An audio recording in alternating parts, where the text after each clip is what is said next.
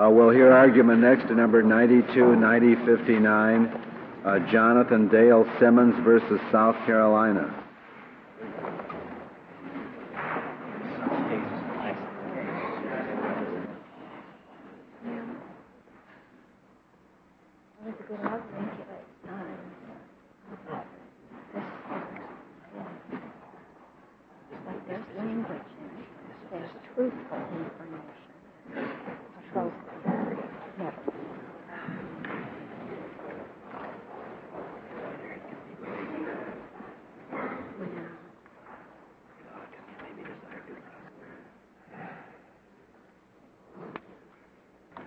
Mr. Bruck, you may proceed.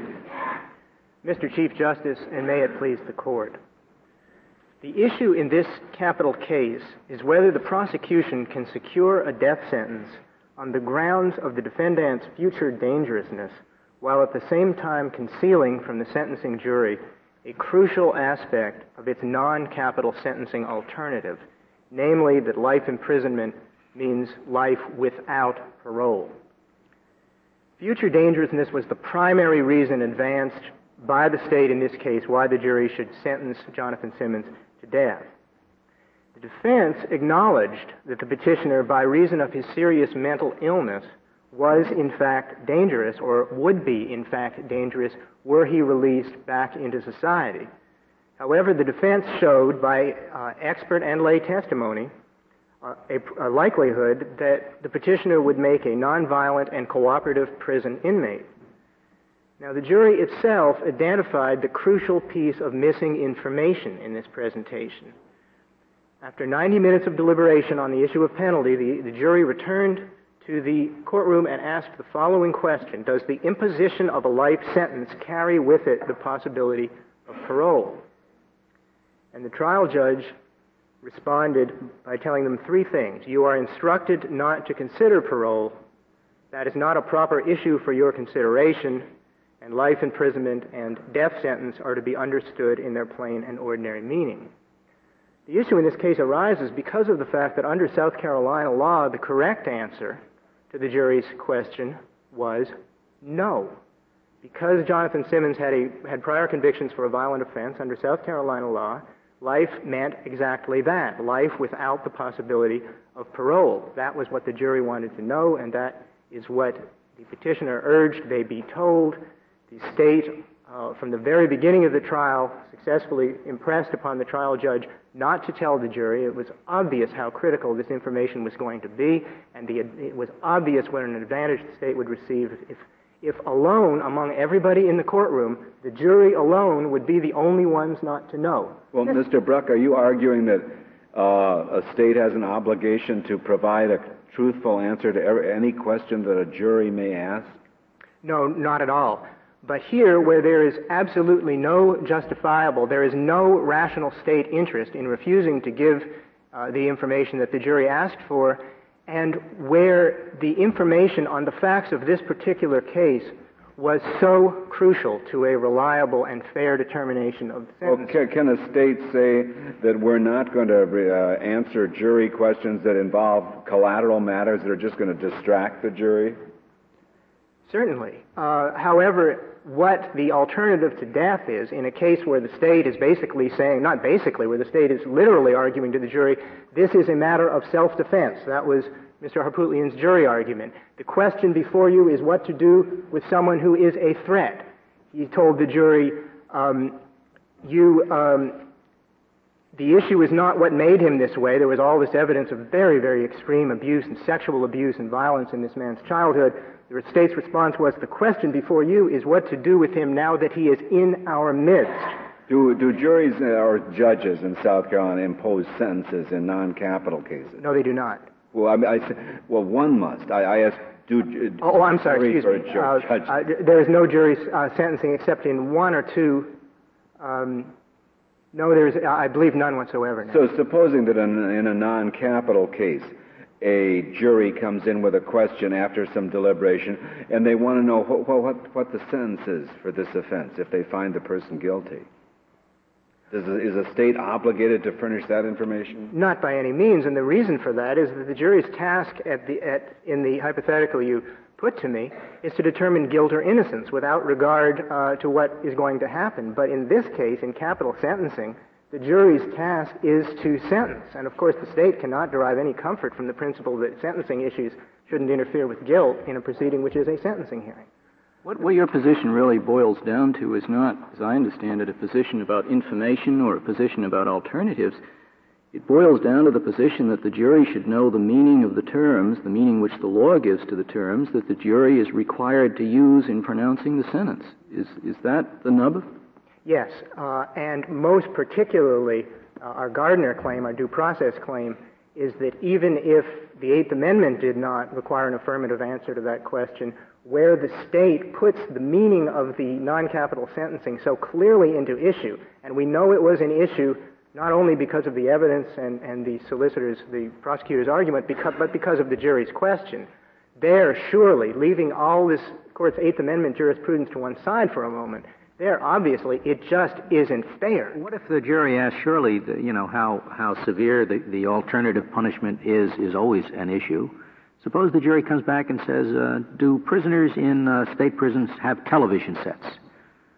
Um, how big are the cells in, in state prisons? I would submit that there is um, uh, one quite reach, uh, readily reaches a de minimis uh, uh level where de minimis. The, the you know, uh, uh, will will this man be on a chain gang? Are, are there any chain gangs in the state anymore? Um, Those are very relevant questions for a jury that wants to know how severely this person is going to be punished if the capital sentence is not imposed. Why are those questions irrelevant? I don't think they're irrelevant at all. I, I don't think they have absolutely no relevance, but I think it is within the broad range of the state's ability uh, under cases such as Johnson versus Texas to channel and mold the jury's uh, consideration. That's not this question. The, the, other ones can be excluded, but this one can't. No, uh, that, that's correct, because this issue not only goes to the retributive, um, although we think the retributive importance of this life without parole information is very significant, but it pales towards, uh, beside the, the incapacity. there's a statutory amendment pending that would eliminate parole. Is, the judge supposed to tell? How does he answer? That would eliminate. There, there is no the, uh, parole is unavailable. I'm sorry. That, that, that would make parole available. Parole is unavailable now, but there is a uh, bill currently being debated. Can, can he tell them that? Um, I would think um, I mean, is that the problem of, of answering them with respect to anything that, uh, that... I don't think the Constitution obviously requires that they be told. I think this is generally the, the whole range of, well, can we tell them this and can we tell them that that is found in the state's brief was answered 10 years ago in California versus Ramos. Uh, the, um, the court um, addresses the question, is the information reliable? Is it accurate? But you, you keep answering these questions in terms of information. Why don't you answer the question in terms of meaning? They want to know whether life means life or means something else. And isn't, isn't that a far stronger argument than, than simply the argument that there are degrees of relevance of extraneous information? This isn't a question about extraneous information, it's a question about meaning, isn't it? Well, I, I agree with that, but I suppose um, the uh, Justice Scalia's question could always be posed to, well, it means life without parole, but then it also means uh, that he will and won't have a TV set. I, I don't agree with that, and I think that's life in prison, but it isn't really prison. Whatever. Uh, um, I, I think that stretches the concept of the meaning of a sentence beyond all bounds, but I can uh, I would be surprised if if my doesn't, friend doesn't but, make the argument. But your point is the meaning of a word. Yes.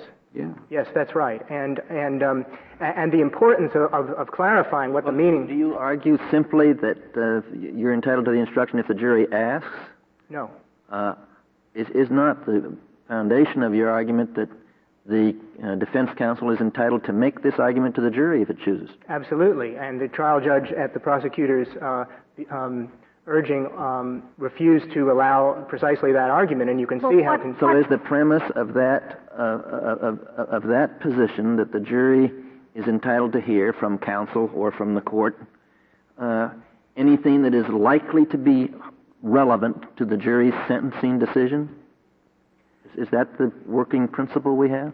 Well, uh, turning to the Eighth Amendment, um, the um, the Skipper Lockett aspect, on, which this court need not reach, but if it were to reach that, I think the, the language from Justice Powell's opinion in, in McCleskey, any relevant circumstance which could cause the jury um, to uh, to fail to to decline to impose the death penalty. Now, So if a, if a prosecutor wanted to put in a, or pardon me, a defense counsel wanted to put in a videotape of what an execution looks like, uh, he should be able to do that so the jury No. could see the consequences of what they're doing? no, because I think given the fact that the method of execution is constrained by the Eighth Amendment and and there is no uh, torturous or cruel form of execution permitted, I think it is within.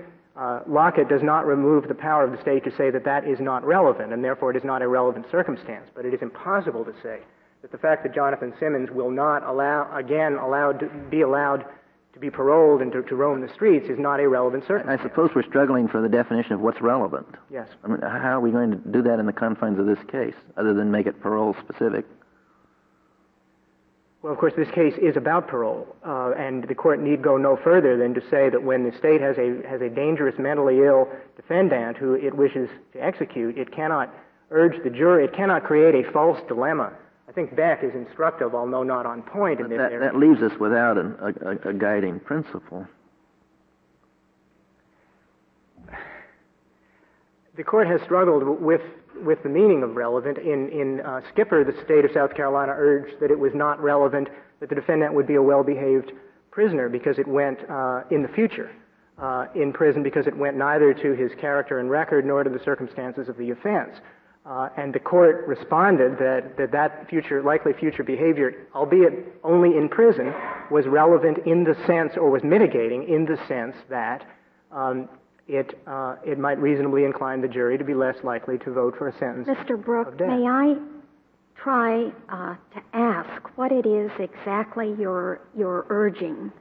Uh, that the defendant had a right to put in evidence about uh, what the parole system um, law meant in South Carolina? No, uh, we do not think that it was necessary. This was a matter of law, and, and our claim is limited to those situations Well, in which. is it an argument that uh, the defendant's lawyer should have been allowed to argue it to the jury? Or do you say that in every case the trial court should sua sponte instruct on it?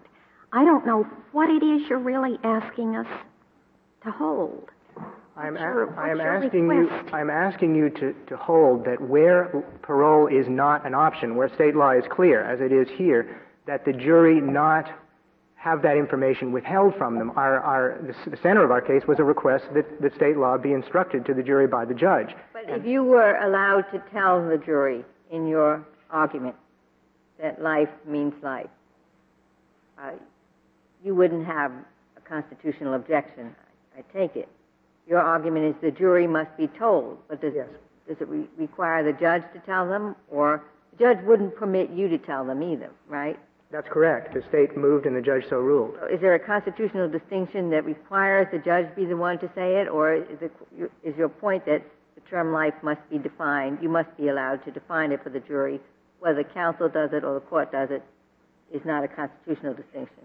It is the latter. Uh, so long as the defendant is able to have the jury informed, whether it be by his counsel or by the court. Now, of course, the jury might not take counsel's word for it and might very well, and even had argument been allowed, come back with this question, in which case we think that the judge should have uh, responded I- I assume- that is because parole is likely to be a, an essential or a material or a substantial factor in the jury's decision. Is that is that the standard we're working with?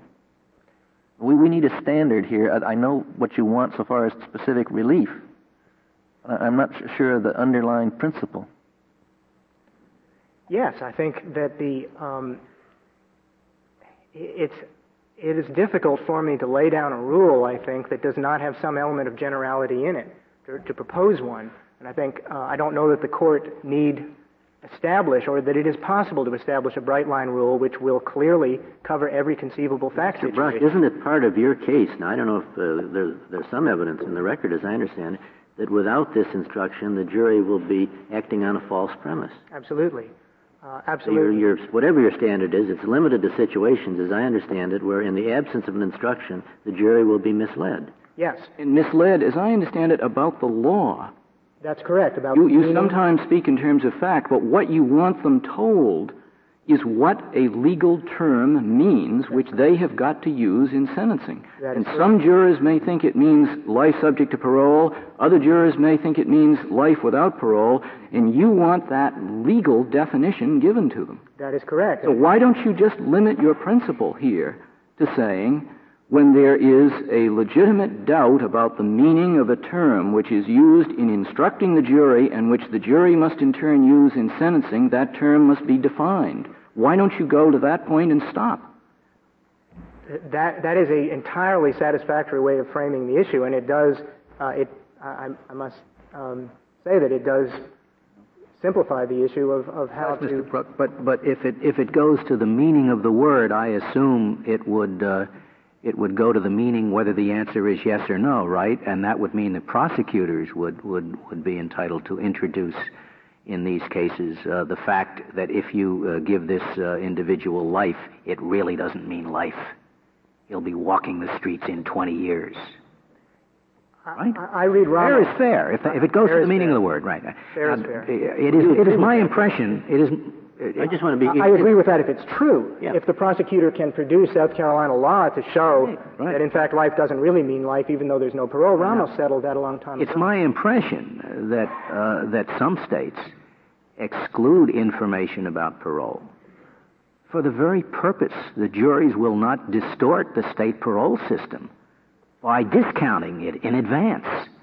So that knowing that a person's going to get uh, time off for good behavior or whatever, they up the sentence from what it otherwise would be in order to defeat the parole system. That's a perfectly rational thing for a state to do, it seems to me. Ye- And you're saying that that can't be done because 35 years doesn't really mean 35 years if there's a parole system, or life does not really mean life if there's a parole system. No, I don't say that can't be done at all. The crucial fact here is that there is no parole system for this defendant. Isn't the crucial fact that the jury is sentencing here and the jury is normally not sentencing? Well, that's true. And of course, uh, the information, the, the legal definition that we think the jury should have had of its sentencing alternative is a legal definition known to the sentencer in 99.99999% of sentencing proceedings. What if, what if the jury comes in with a question after deliberation and asks, in what prison would a life term be served?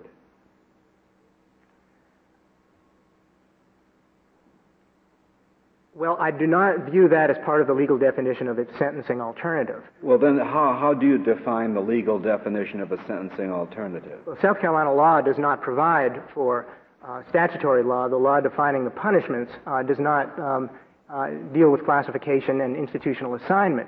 Now, I don't think that there is any, if the state wants to show uh, through evidence or however uh, that there are uh, huge security, there are, you know, there is some um, uh, in other words, if state wishes to show facts about the prison system that support its view of future dangerousness and show that the risk the, from the defendant is greater than simply life without parole might suggest, I see under California versus Ramos the Constitution providing no bar. Well, could a state, uh, could a state, could the prosecutor produce evidence that the place all these lifers are sent is really not a very well-built prison, and it would be fairly easy to break out of? If that information is accurate, uh, I think that that that under the I, I, I'd be very surprised if if a state supreme court would allow that sort of collateral trial. But I frankly uh, have to say I don't read the Eighth Amendment under your cases uh, as as creating a bar, providing the touchstone is accuracy and reliability. Uh, and I think um, our, our claim does not does not engage all of these factual Isn't matters. it even narrower than that, Mr. Bruck? The touchstone you say is reliability, but also your part of your touchstone, as I understand your argument, is that in the absence of the instruction, the jury would be acting on a false premise. On the Chief Justice example, there presumably only one state prison in each state, and presumably there's not much doubt about where the man's going to go, so you wouldn't need the instruction. That's correct. If they thought they were all going to spend the, their life in a country club somewhere, then perhaps it would be appropriate to clear up the misunderstanding. That's correct. And you're saying the jury will send this man to his death if uh, if he if it knows uh, he's only otherwise going to be in prison for 25 years, whereas it might otherwise not. Might and we submit in this Yeah. case likely did. Yes. Uh,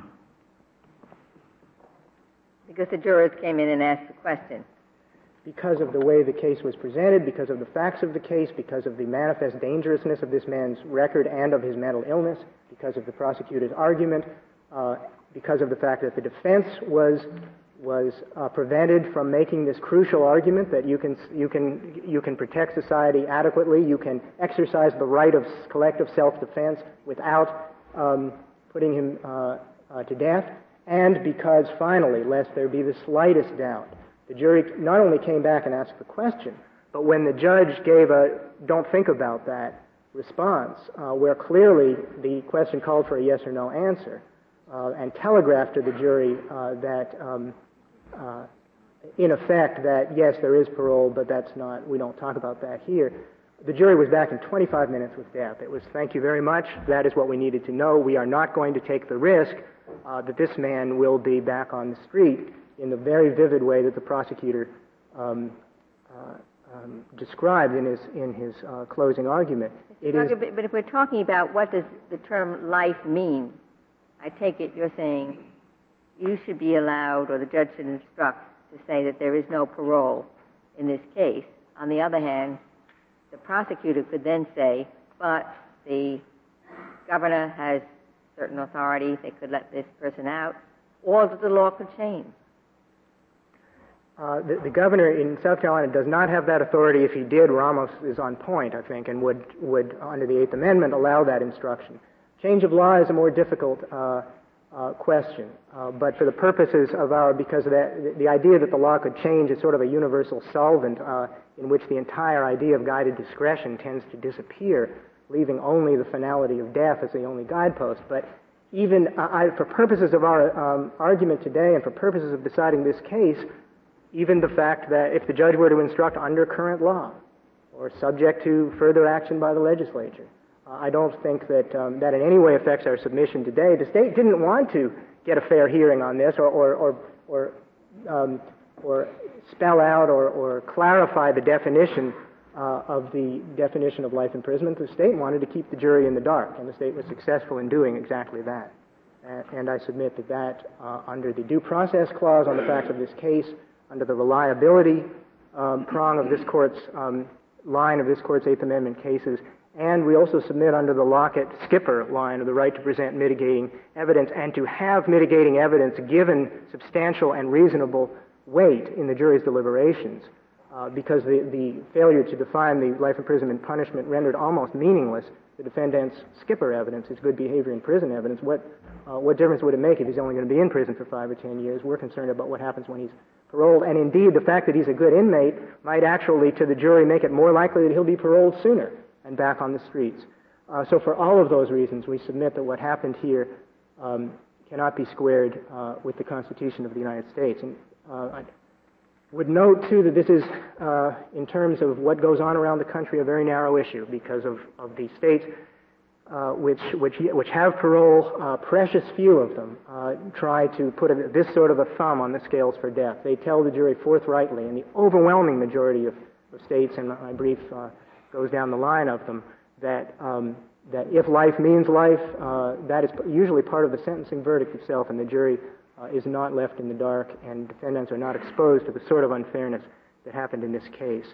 Uh, if I may, I should like to reserve the remainder of my time for rebuttal. Very well, Mr. Bruck. Uh, Mr. Harpootlian, we'll hear from you. Mr. Chief Justice, if it please the court, it seems to me that the linchpin of Mr. Bruck's argument and the fiction that we need to examine is that throughout his argument uh, to the lower court in his presentation here today, he equates the term ineligibility of parole with ineligibility of release. When the jury came back and asked when would he be eligible for parole, were they asking that limited, specific, technical term, or were they asking when will he be eligible to be released? Why don't we assume that they were asking what they asked? They asked about eligibility for parole. Well, Justice Souter, they may have asked about eligibility for parole. The requested instruction by Mr. Bruck during trial was concluded with the term that he will remain in jail for the rest of his life. In South Carolina, while the governor does not have the power to pardon, the Pardon and Parole Board does. Well, maybe, maybe, maybe Mr. Bruck's suggested instruction was, was inaccurate in that respect, but do you take the position uh, that the jury should not be told uh, the meaning of a term about which it has a legitimate question? I think the jury should be uh, told uh, the meaning of the term. Well, do you think there's a legitimate question possible in the minds of jurors, given what most people know or think they know about the penal system, as to whether or not the term life includes uh, a parole eligi- eligibility uh, factor or, or, whether it doesn't? Is that a legitimate question? I think it is a leg- legitimate question, and the response by uh, the South Carolina judge under the South Carolina case of Torrence is that you cannot consider parole do not consider parole or parole eligibility. In other words, it's a legitimate question about the meaning of the terms, but the jury cannot be given a, a legal answer. Well, I think that the jury was given the legal answer, which is it's something we should not consider. It is not something that you should consider as part of your sentence. But, but the, the consequence of that, it seems to me, based on what you've already said, is that the jury should not be informed about the meaning of a term that it's got to use. It's got to say life or death. The jury should not be informed about the legal meaning of that term when the jury has a question about it. They were given the meaning of the term life. You, you, you, mean in the in the last sentence of the judge's response, yes, plain and ordinary meaning? Yes, sir. But isn't the problem with that that that the that that is a uh, given the, the premise of the question, it is a totally ambiguous answer. If you use the if it has the ordinary meaning in the mind, certainly of some jurors, and I would have been one of those jurors myself uh, then it means yes, life means subject to parole. Uh, if you give it a plain meaning which is not ordinary, then it would mean life does not include eligibility for parole. Uh, it seems to me that uh, if, if you got to answer the question, that wasn't much of an answer. Well, the answer was life means life. The answer yeah, no. That isn't what the answer was. The answer was you give the terms their their plain and ordinary meaning. Without considering. And if if you give it a plain meaning in in a strict sense, it means life means life. If you give it a meaning in an ordinary sense to lots of jurors who think they, they who have heard about the parole system, then it would mean subject to parole. But whatever that answer was, it was not a plain answer. But they have been told not to consider parole. But you're you're then simply, it seems to me, backtracking on on your answer. You agree that they ought to know the meaning of the terms that they've got to use in sentencing. You don't dispute that. No, sir, I don't. And and that. you are now saying, but they can't be told about that term. I don't think that is a term that is necessary for them to know about in sentencing. It is a, it is a decision to be made. In other made. words, when they, when they have to make a choice between the death penalty and life imprisonment, they don't need to know the meaning of life imprisonment? Life imprisonment, for their purposes, was defined as life imprisonment. Well, life we're getting, we're getting nowhere because the, the question is whether they are entitled to a clear definition responsive to their question. And, and I submit that they uh, got a clear definition. So your your answer then is that they were entitled to the answer. They they are entitled to know the meaning of the terms they have to use, but there's no problem here because the definition they got was adequate. They do not need to know the definition of the term parole to make that decision. But they do need to know the definition of the term life or life imprisonment. Yes, sir. And okay, and, and they were given. You say they you you agree that they're entitled to that, and you say they got it. Yes, sir. To go beyond life means life, and that's exactly what they were told. We would have to discuss pardon, well, work release. I, I don't want to play with words, but that is not exactly what they were told. They were told that the terms the court had used were to be given their plain and ordinary meaning. Yes, sir. Because to go beyond that would open up, uh, in uh, the South Carolina court's opinion, a can of worms. To well, what, what, what you contend is that they were told that the sentence that they would impose would be a sentence of life in prison. Yes, sir. And you think they do not have to be told that there are other laws which we have in our state which would enable a person sentenced to life in prison, which is a sentence for life, to perhaps get parole, to perhaps get a pardon, to perhaps get work relief, all other different laws which have nothing to do with the meaning of the word life. That is correct, Justice Scalia. And in this court, in, uh, in uh, a number of cases, Penry versus Lynaugh, did not define the term, uh, the court did not define the term deliberately. And yet uh, this court found that was uh, sufficient. Uh, but I, I take it then that uh, if if we think, uh, or a majority of us think, that the definition was inadequate, that it just did not respond to the to the jury's perplexity, that you would agree there would have to be a reversal here. No, sir. I would not agree. Then I then I don't understand what I thought was your answer to the question whether the jury was or was not entitled to be told the definition of the terms it was using. Because if they're entitled to be told the definition, and the definition is not inadequate, I would suppose it would follow that there would be a reversal. No, sir. My position is that uh, that uh, first of all, I would not, obviously, for purposes of your hypothetical, that uh, it, it, would fail. I don't concede it fails. It's difficult for me to get to the logical assumption that it, that it fails for a number of reasons. Uh, but let's assume, for the sake of the hypothetical, that it does fail. it would have to be a reversal, wouldn't it? Well, I would I would submit that the uh, that the definitional term of life imprisonment, if you if you have to define every term, if you have to parse. You're, you're, uh, with, with, respect, I, I don't want to cut off your, your argument, but I want you to answer my question, and I think what you're doing is, is, is basically denying my premise.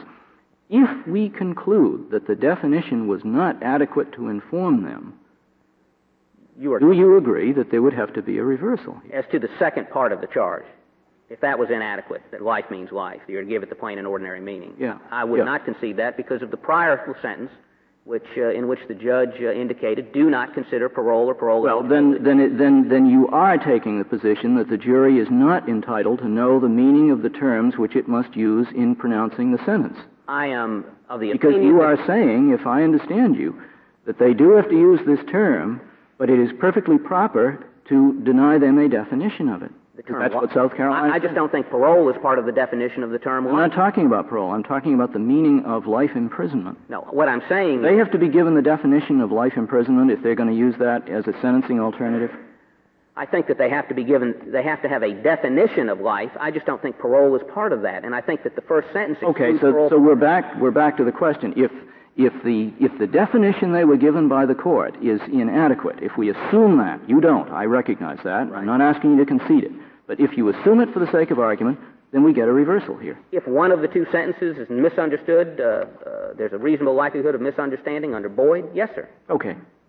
If we have not met the Boyde, uh, the Boyde versus California It's standard. legally irrelevant that there are, in fact, two different kinds of life sentences: life with parole and life without parole.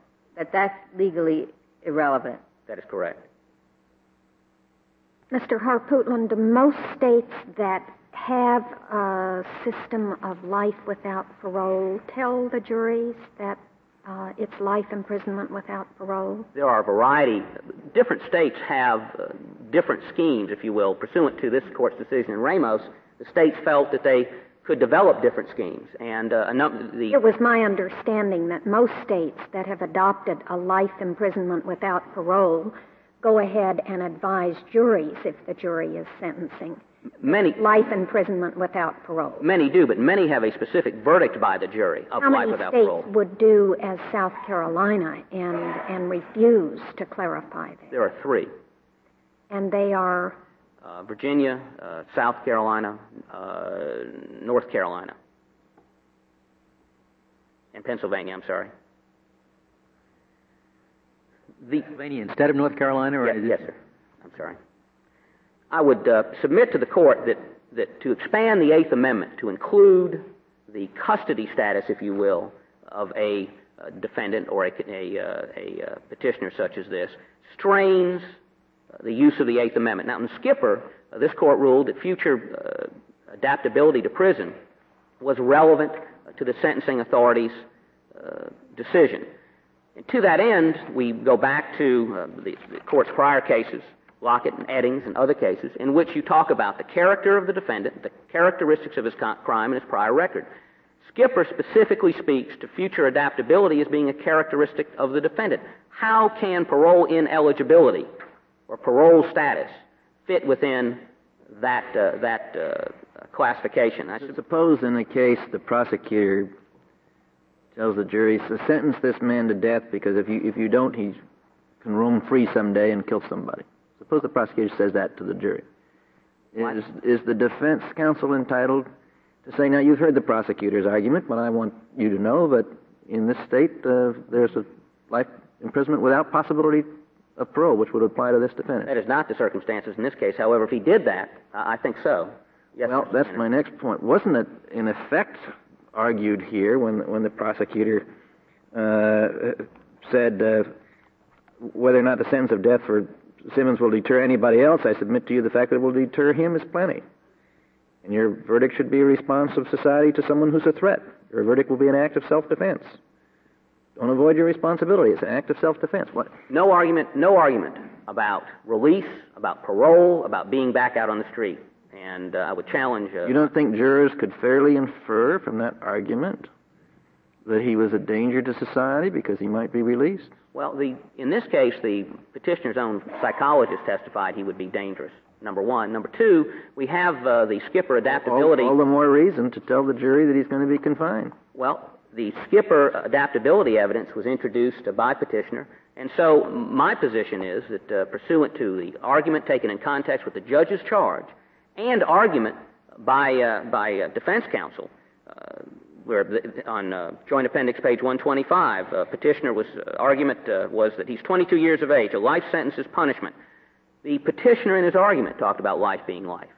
The jury, I submit, as the South Carolina Supreme Court found in their decision in this case, understood life to mean life. And so the argument has to be in the context of what the jury was told, not the hypothetical uh, that Your Honor uh, submits uh, for my. Uh, well, wasn't wasn't the jury also uh, uh, told in, in by the use of a phrase that described the prisoner as being among us? I seem to recall that quotation somewhere in the briefs. Was was that phrase used in describing him? Yes, in, in, in, con- in this in this context, the argument was that the defense has provided testimony to you that he was abused as a child, uh, that he uh, underwent a number of difficulties as a child, that he suffers from uh, a, a, a, series of stimuli, if you will, over his, his uh, young age that, that made him what he is today. The argument was that the question isn't how he got here. He's here. What do we do with him now that he is here amongst us in our midst? The question is, is the enormity of the crime that is, his personal characteristics, his record, his personal characteristics, uh, enough, and, and I submit it was, for him to be sentenced to the ultimate punishment of death. Well, doesn't the description of him as being amongst us uh, su- suggest a different answer to Justice Kennedy's question?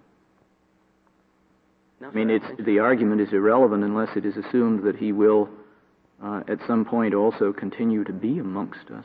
Well, even if you were to assume that he was parole eligible, is apparently the assumption here is that uh, the jury assumed that. That doesn't mean he's going to be paroled. There's no conclusion that he is going to be out. Even if you assume that's a decision that will be made by someone. Again, the equation here is that, that not only that parole ineligibility means he won't be released, but parole eligibility means that he will. But, but I thought you had conceded at the outset in your answer to my first question that if the prosecutor did make the argument about prevention of, of future crimes, that count, defense counsel could respond to that.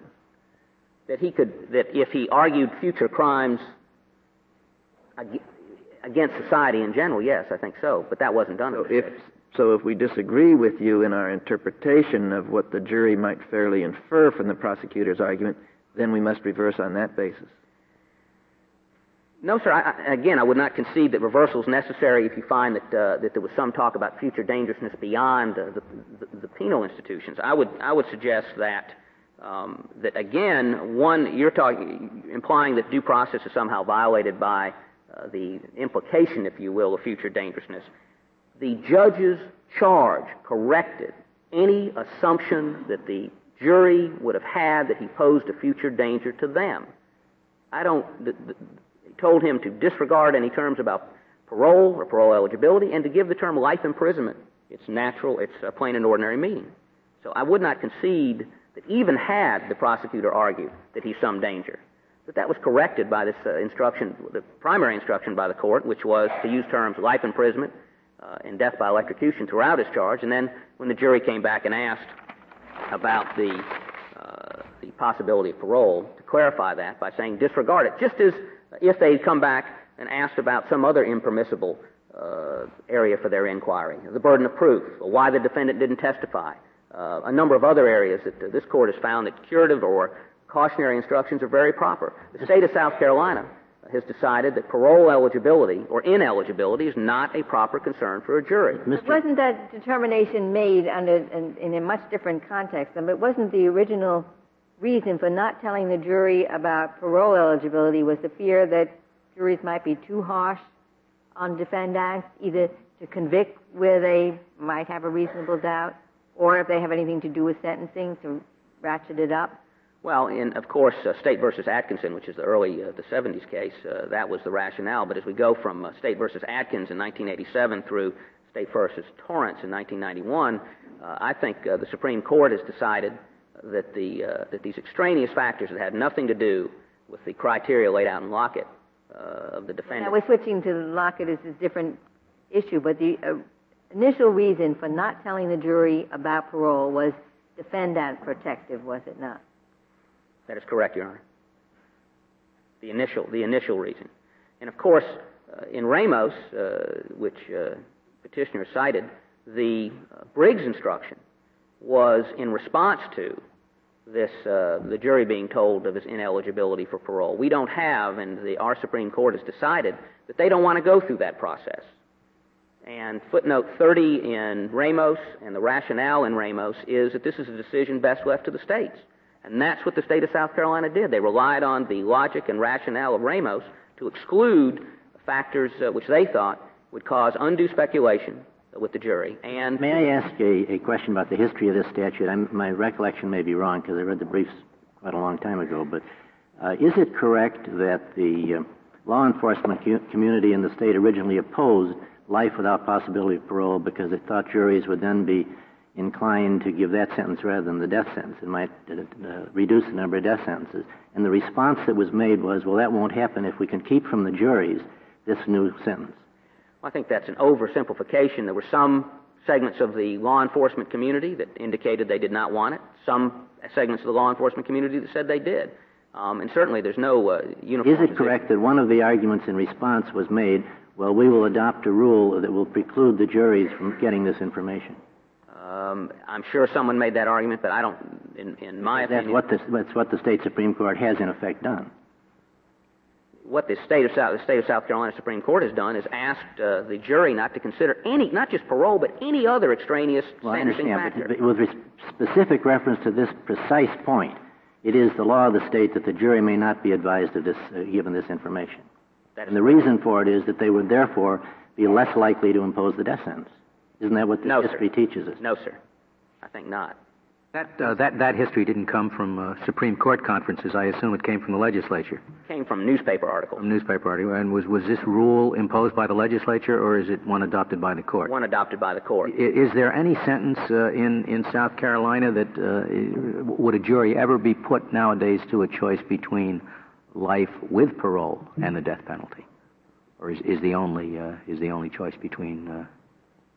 Uh, life with parole and the death penalty? Justice Scalia, yes. Uh, in most cases, uh, I would submit, especially in light of an amendment uh, which is cited in our brief uh, by the legislature amending this law to do away with the enhancement of any the use of a conviction prior to January 1, 1986 to enhance. So uh, if, if we believe in even-handedness and, and say that the jury must be advised when it is life without parole, we would then say that the jury must be advised when it is life with parole. If uh, and and that situation can arise. In most cases, one would in South Carolina right now, you would have to have a, pro, a conviction for a violent crime which carries a substantial sentence. Um, in most instances, do your time, get out, commit a subsequent crime, and that prior conviction would have had to have occur, occurred, or, re, or offense would have had to have occurred after January 1, uh, 1986. So um, it really narrows the amendment by the legislature last year uh, limiting the pool, if you will, limiting the enhancement uh, aspect of that uh, has really narrowed the pool. So most defendants are going to fall into the parole eligible category. Technically, we have not advanced a theory in this court that the state would be mandated uh, to advise the jury that the defendant is eligible parole, for parole. You've just said that it would be permitted. If it that is correct. Chooses. That is correct. Um, Technically, I take it it was it was error for the uh, for the trial judge to include in his response to the juror's question that statement about giving the terms their their uh, plain and ordinary meaning.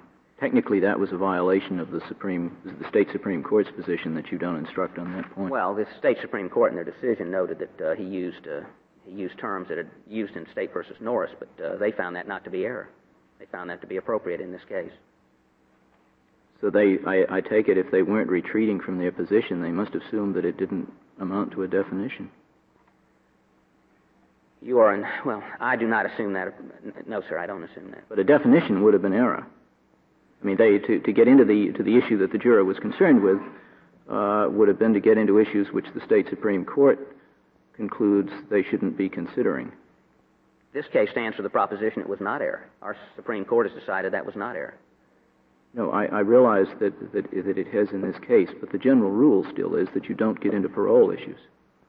So therefore, assuming the, the, the state Supreme Court is, is at least internally consistent on this point, it must have assumed that this particular definition did not, did not get into uh, an instruction on parole eligibility.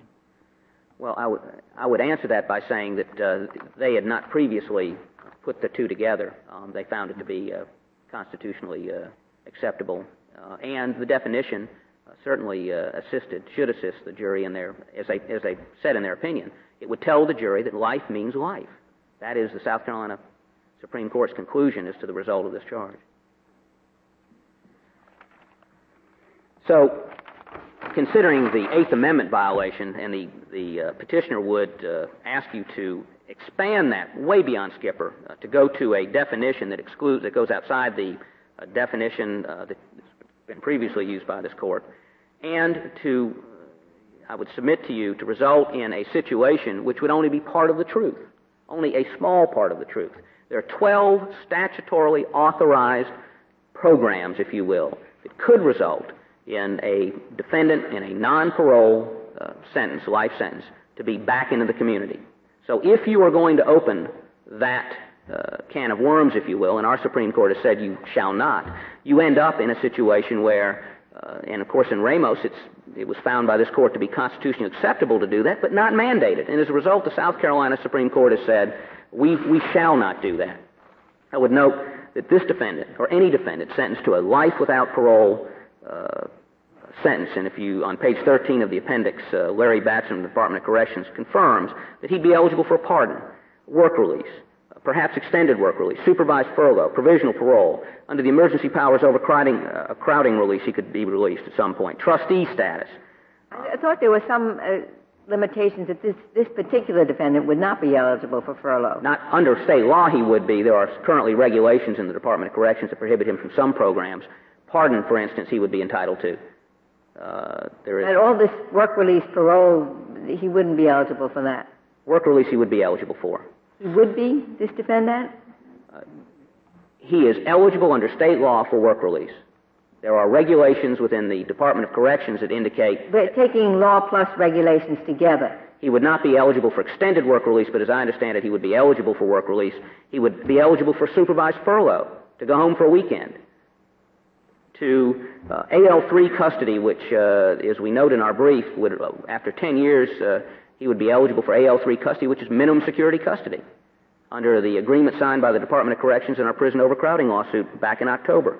He could be under Section 24-3-210, uh, unsupervised furloughs uh, at the direction of the Commissioner of the South Carolina Department of Corrections for a weekend, for a holiday. And Mr. Batson confirms that in his testimony um, use of convict labor on state house grounds. He could be working on the state house grounds. Now, if we are going, if the question is when could he be released, then all these answers must be given, I submit. Our state Supreme Court, following the direction given in state in the Ramos. Well, you can't, you can't say must because, as Justice O'Connor pointed out, most states that have life without parole do inform the jury of that. And as I understand it, they don't go on to suggest what might be if prison regulations were this way or that way. Well, of course, it, it's not, it can't be a must. Well, I, I, I submit, uh, Justice uh, Ginsburg, that the the I agree with you. It should not be. It would not be a must. But the Supreme Court of the state of South Carolina has indicated that if we're going to consider one release mechanism, that it would open the door to the consideration of other release mechanisms. Your point is that if it must be provided under coercion, under the coercion of some principle, that principle would require that other things besides parole. That is that is correct, Justice Scalia. That it's a must in that sense. That is correct. Only, only if we're bound by some principle. If you're bound by some principle. And I guess that raises the question, what is the principle here? The principle that petitioner would have you adopt is that the due process clause of the 14th Amendment and the 8th Amendment requires juries to have a piece of the truth, not the whole truth. The whether or not uh, the uh, the how do we know that? Was there any attempt to give the whole truth, or request by you to get, have the whole truth given? Under State versus Torrence, we're not allowed. No, but so there, that isn't before us. I mean, the, your state has decided not to have the whole truth go forward. That, that is correct. So that if that regime were held to be invalid, then presumably they would have the opportunity in the next case to say we ought to have a fair instruction that tells them there are these some possibilities of work release that are not often invoked, but it is at least a possibility. I don't think your opponent is denying that. But the state of South Carolina has decided that is less fair. And the state of South Carolina has decided that a half truth is better than a whole truth. Well, but the half truth that the petitioner would have is that he will, and if you, you look at uh, the appendix, uh, you will note that he speaks in terms of, of never being eligible, will spend the rest of his life in jail. That is the half truth he wants. Those are the half truths that we were confronted with. You As can't. Justice Scalia points out, perhaps the correct principle is that both sides should be willing to have the whole truth come out. But that's not your position. That is not my posi- That is not the state of South Carolina's position. I am a prosecutor. I perhaps have a different position than the, the state of South Carolina personally. You think you'd do better, uh, maybe, with the whole truth coming out in all the cases? I I think that if I could uh, get in front of a jury and read this list of a dozen programs that would make him eligible for release, uh, we would have no more life sentences in the state of South Carolina. And that is the principle that the state of South Carolina, uh, through its Supreme Court, has adopted. And taking just parole alone, if I understood you correctly earlier, under recent statutory amendments in South Carolina, you think that there are more cases in which the alternative to death will be life with parole than in which it will be life without parole? There's no question in my mind about that. No question. Many more. Many, many, many more. Uh, and I would, I would submit that, uh, that the, uh, the result will be uh, that, that uh, in South Carolina, if we get into the release mechanisms, not just parole, but if we get into those release mechanisms, um, I, can, I can assure you as a prosecutor, having uh, appeared before juries many, many times uh, on these kinds of cases, that the jury then will discount the value of a life sentence. Thank you very much. Thank you, Mr. Harpootlian. Uh, Mr. Bruck, you have six minutes remaining. Mr. Chief Justice, I, I rise only uh, to clarify a couple of factual items. Um, Mr. Harpootlian no doubt inadver- inadvertently misdescribed the requested instruction made by the defendant.